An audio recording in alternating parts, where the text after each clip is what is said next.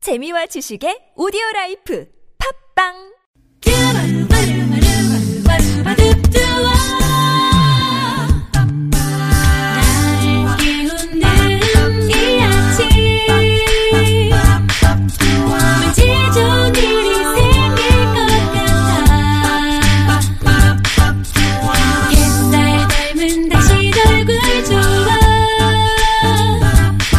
당신이 있어 참 좋은 아침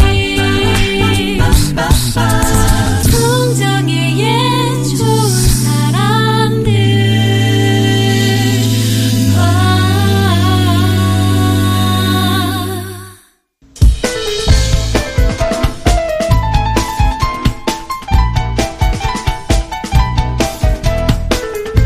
줄리아드 음대 장파시나 교수가 쓴 책 젊은 피아니스트에게 보내는 편지에 이런 글이 있습니다.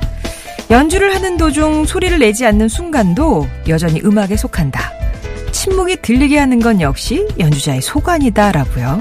어쩌면 음악은 온몸으로 듣는 게 아닐까 싶어요. 아는 만큼 들리고 듣는 만큼 행복해지는 클래식.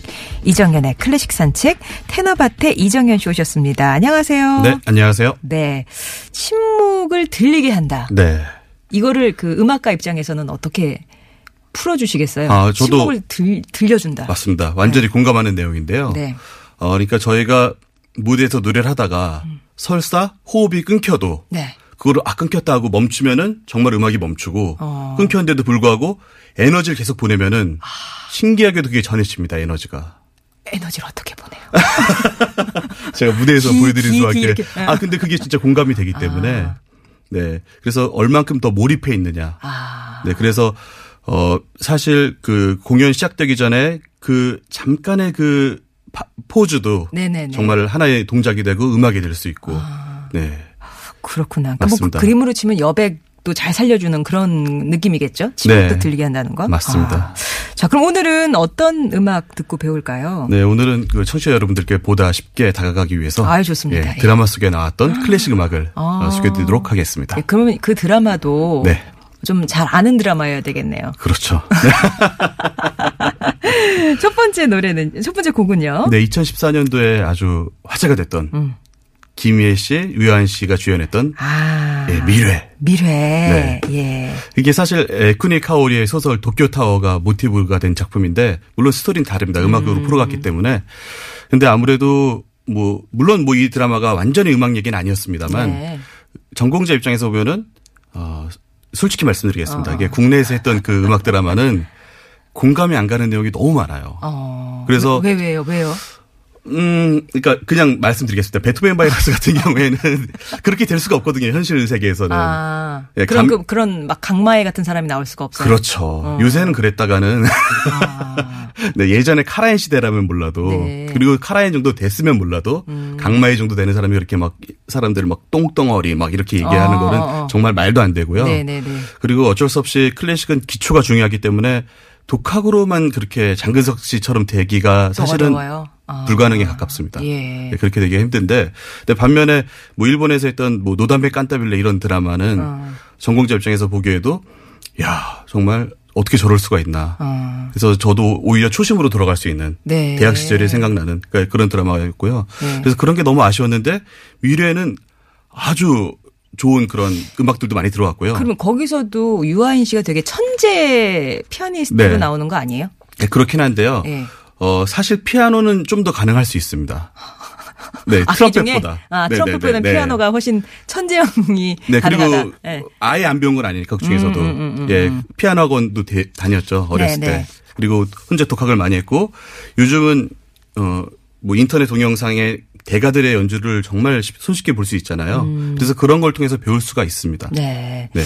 그러면 드라마 미래에서 한 곡을 가져오셨다면 당연히 피아노 곡이겠네요. 네, 바로 아주 화제가 됐던 슈베르트의 내 손을 위한 한상곡인데요. 어. 근데 이 작품도 그냥 고른 게 아닙니다. 아. 그러니까 이 작품은 대본을 맡았던 정성두 작가가 골랐는데 어, 사실 슈베르트가 이때 어, 백작 부인을 좋아했거든요. 아. 예, 그 백작 부인 이름이 까롤리인데 네. 그러니까 예전에는 귀족들이 항상 이런 음악가들한테 뭐 아마데우스나 음. 뭐 불멸의 연인 베토벤을 일대일 그린 작품을 보시면 아시겠지만 항상 이렇게 지도라고 그럽니다. 그러다가 어, 물론 모차르트 시대 때는 너무 좀 박해를 받았지만 어. 음악가가 네. 베토벤 시대 때부터는 좀 존경을 받았거든요. 네. 그러나 사랑은 할지언정 결혼은 할 수가 없죠. 어.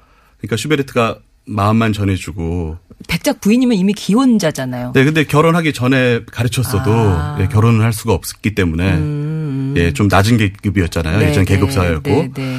어 근데 이 곡을 정말 잘 고른 게 일본의 유명한 그 대가 피아니스트 우치다 미츠코도 어 드라마 보신 분들 아게- 아시겠지만 둘이 한 피아노를 치면서 이게 연탄이라고 하는데 음.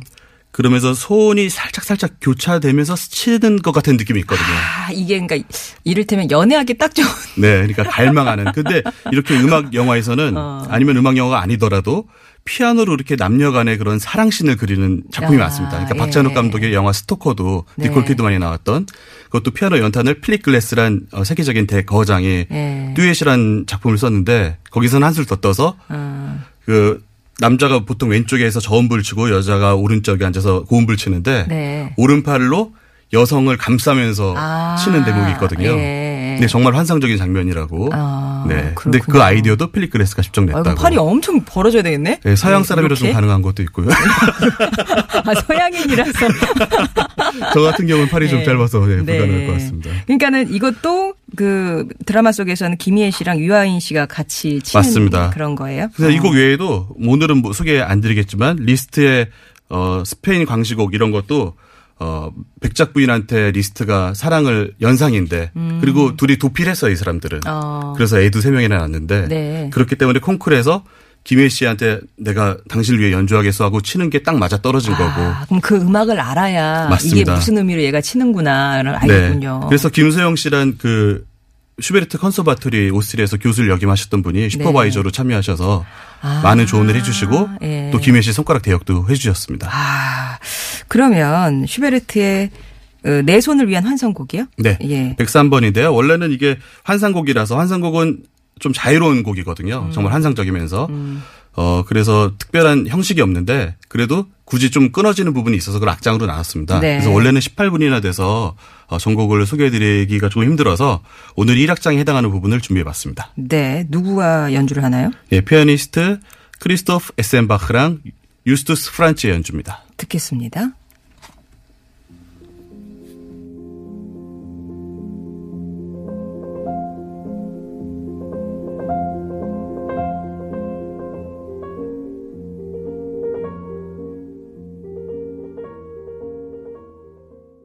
아, 이게 뚝 끊어지나요? 네, 원래 이어지는데 네. 예, 앨범에서 너무 길어서. 네, 근데 이게 그 공식 앨범입니다. 네, 그러니까 이건 저희 탓이 아니라 예. 이 공식 앨범을 발표한 음. 아, 예. 미래 탓이. 저희, 저희 대문 아니에요? 네, 예. 맞습니다. 슈베르트의 내 손을 위한 환상곡 작품번호 103 1악장 크리스토프 에센바흐와 유스티스 프란치의 연주로 감상을 하셨습니다. 네. 아, 근데 슈베르트가 네.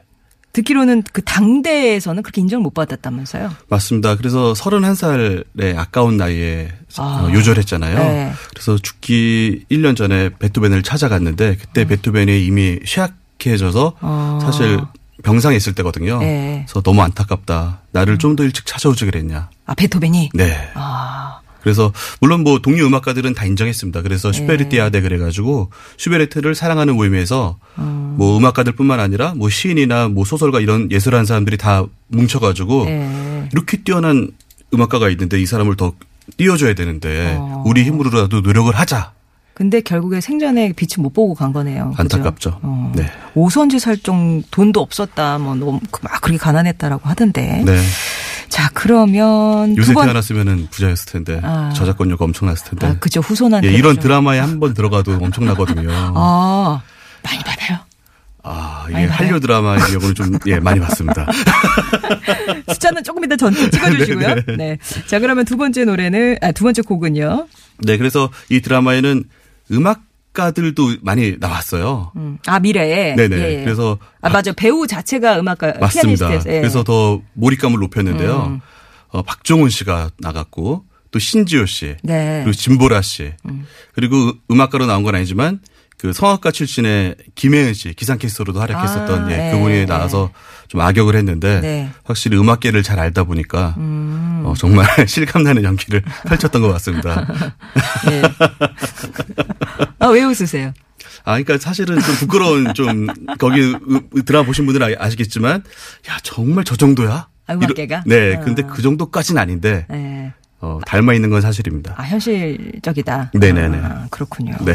그러면은 뭐 어떤 연주를 좀 들어볼까요? 네, 그래서 극 중에서 그 아무래도 피아노 치는 씬이 많은데 음. 어, 신지호 씨랑 유아인 씨가 좀 대결 구도였어요. 네. 근데 모차르트의 작은 별 한상곡이 그 인- 유명한데 음. 신지호 씨가 그걸 모임에서 멋지게 쳐냅니다. 어. 그러니까 유아인 씨가 자기만의 작은 별 변주곡을 아. 더 멋있게 치는데 아, 그걸 사실 박종훈 씨가 연주를 했던 거죠. 예. 네, 근데 참고로 박종훈 씨가 이 다음 주 15일에 금요일에 그 서초동에서 공연하거든요. 네. 근데 그때 이 이 작은 별 노래, 변주곡을 어. 본인이 작곡한 거죠. 아. 초연한다고 합니다. 아. 그런데 그 지금 만약에 사, 그 문자 남겨주시면은 네. 제가 다섯 분한테 또?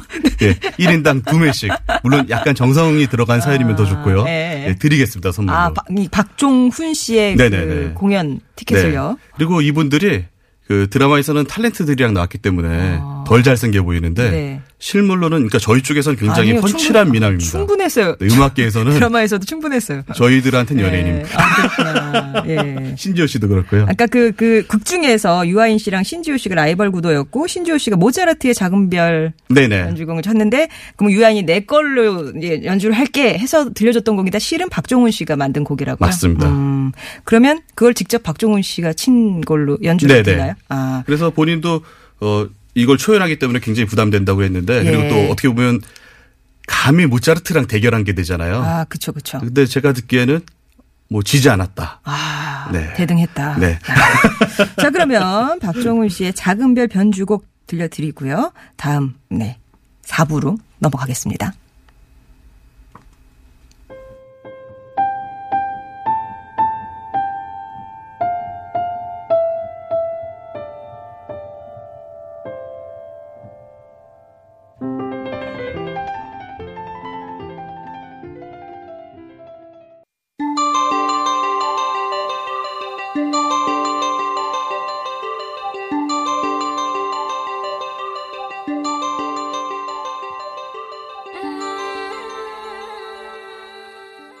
목요일은 여러분과 클래식 음악 함께 듣고 있습니다. 이정현의 클래식 선택. 오늘은 드라마 속에 나왔던 클래식 음악 듣고 있는데요.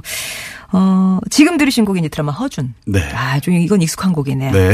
조수민 씨가 부른 불인 별곡이라는 노래였습니다. 아. 임세연 작곡가가 작곡을 했고요. 그리고 지금 들으니까 괜찮은데 네. 물론 그 당시에도 좋았습니다만 그때는 20세기였잖아요. 1999년. 아, 그러는가요? 줄은 소시오가 20세기인가요? 아. 그래서 그때는 정말 파격적인 곡이었고요. 어. 그리고 그때 임세연 씨도 사실 초짜 작곡가였고 음, 그래서 젊은 얼- 분이시구나. 네, 그러니까 동갑이십니다. 아, 그런 얘기 하지 마시고요. 네. 아, 그래서 네. 원래는 국악을 전공하고 싶어 했는데 아. 어, 집안의 반대에 부딪혀서 가정학과 입학했다가 아. 부모님 몰래 3학년 때 유학을 가가지고 영국으로 4년 만에 돌아왔는데 저희 저희가 그래요. 네. 그래요. 예. 근데 이병헌 감독이 정말 아. 좋게 보고 아. 그리고 또 많이 전권을 준 거죠. 그러니까 사실 그래서 이 곡을 만들었을 때 조수민 씨가 했는데도 불구하고 그 엠본부 고위층에서 야 이게 무슨 사극에 어울리는 곡이냐 음. 아. 어. 조수미고 뭐고 이건 안 된다 이렇게까지 얘기를 했는데 강행을 했던 거죠. 아, 근데 사실 그때도 되게 그렇죠. 보- 폭발적인 예, 반응이었잖아요. 고위층이 틀렸던 거고 그러니까요. 그래서 뭐 그 당시에 48만 장이나 어, 팔렸고요. 아. 사실상 이때부터 조수미 씨가 국민 성악가 반열에 올랐다고 해도 예, 과언이 아닙니다. 아, 이 곡을 통해서 정말 전 국민한테 네네네, 알려줬고 맞아요. 이 당시에는 사실 동시간대는 타이숑을 불허했잖아요 허준이. 그렇죠. 그렇죠. 그러니까 뭐 모든 국민들이 조수미 씨를 아는 계기가 됐죠. 음. 네. 아, 그럼 조수민 씨 덕을 봤던 그런 드라마가 되겠네요. 네, 조수미 씨도 덕을 받고. 예. 네. 허준 OST 가운데서 불인별곡 들었고요. 네. 자, 이제 한 곡 더 들어볼 수 있겠네요. 아, 마지막으로는 얼마 전에 종영했던 더 패키지라는 드라마가 있었거든요. 아, 근데 이게 저는 못 봤어요. 네, 그러니까 안 보신 분들은 있으신데 네. 한 번 보셨으면은 빠져드는 아. 가장 제가 좋아하는 배우인 이현희 씨가 또 아유. 출연했고요. 그, 그런 아, 이현 씨 같은 스타일 좋아하시는구나. 아, 그럼요. 네네. 아, 그 시- 싫어하는 분이 있으시겠습니까? 아니요, 저 좋아요. 또 남자 주인공 네. 은 정영아 씨였는데. 네. 그러니까 우리나라 그 배경이 그 외국이죠. 프랑스였습니다. 프랑스. 예, 프랑스 올 로케였고요. 아. 그래서 워낙 그, 그, 예. 배우들도 정말 좋았을 것 같아요. 그래서 그 빠져드신 분들은 네. 아. 그 배우들이 돌았던 그대로 투어하겠다는 분들도 많고 아. 또 우리나라보다는 일본이랑 중국에서 더 파격적인 폭발적인 반응이 있습니다. 아, 그렇구나. 네네. 예. 그럼 그 더 패키지에는 어떤 곡이 어. 귀에 또 꽂히셨어요? 네, 그래서 그때 드라마 시작서부터 나왔던 곡인데 유럽이다 보니까 음. 네. 그 독일 어린이 합창단 곡이 실렸거든요. 아. 근데 물론 프랑스고 독일이고 약간 다릅니다만 네. 그래도 분위기는 정말 잘 어울렸어요. 어. 그리고 극 중에서 어 조금 편찮으신 분이 같이 마지막 여행이다 하고 가셨던 그 출연자 음, 중에 그런 부분이 있었는데 그러니까 그 분의 좀 아픔 뭐 이런 거를 조금 아, 그 분에서. 아, 름다운 이별 뭐 어, 이런 식으로 해서 그래서 곡 제목도 아름다운 날인데 아. 그러니까 원제는 아인슈어너 탁이고요. 네. 근데 그- 그분 테마로만 쓰는 건 아니고 이현희 씨 테마로 많이 나왔습니다. 그래서 거기 또 유럽은 성당도 워낙 많고 이렇기 때문에 아. 네, 네. 고성도 많고 네. 그리고 그런 풍경들이랑 정말 잘 녹아들었고요. 그리고 사실 어 이런 노래 있는 곡은 가사가 있는 곡은 OST에서는 외국어가 더 좋- 좋긴 합니다. 방해가 안 되니까. 맞습니다. 대사에. 예. 네, 네. 그래서 정말 어 성악곡이지만 기악곡 같은 느낌이었고요. 네. 그리고 어이 그리고 이런 클래식 곡이 깔리면은 어. 좀 그 분위기가 많이 좋아지는 건 있어요. 그러니까 저도 예전에 그 김종찬 감독님이랑 드라마를 할 때 니 덕분에 드라마가 어, 말이 좀 그렇지만 수준이 높아진 것 같다. 아. 저한테 차라리 고맙다. 시키지 그러셨어요. 제가 본인 입으로 하는 것보다 내가 해드리는 게 나은데 아, 네, 다음 미리 분. 그런 거 이렇게 적어 오세요. 제가 해드릴게요. 예. 네, 부탁드리겠습니다. 네, 네. 그럼 이거 그.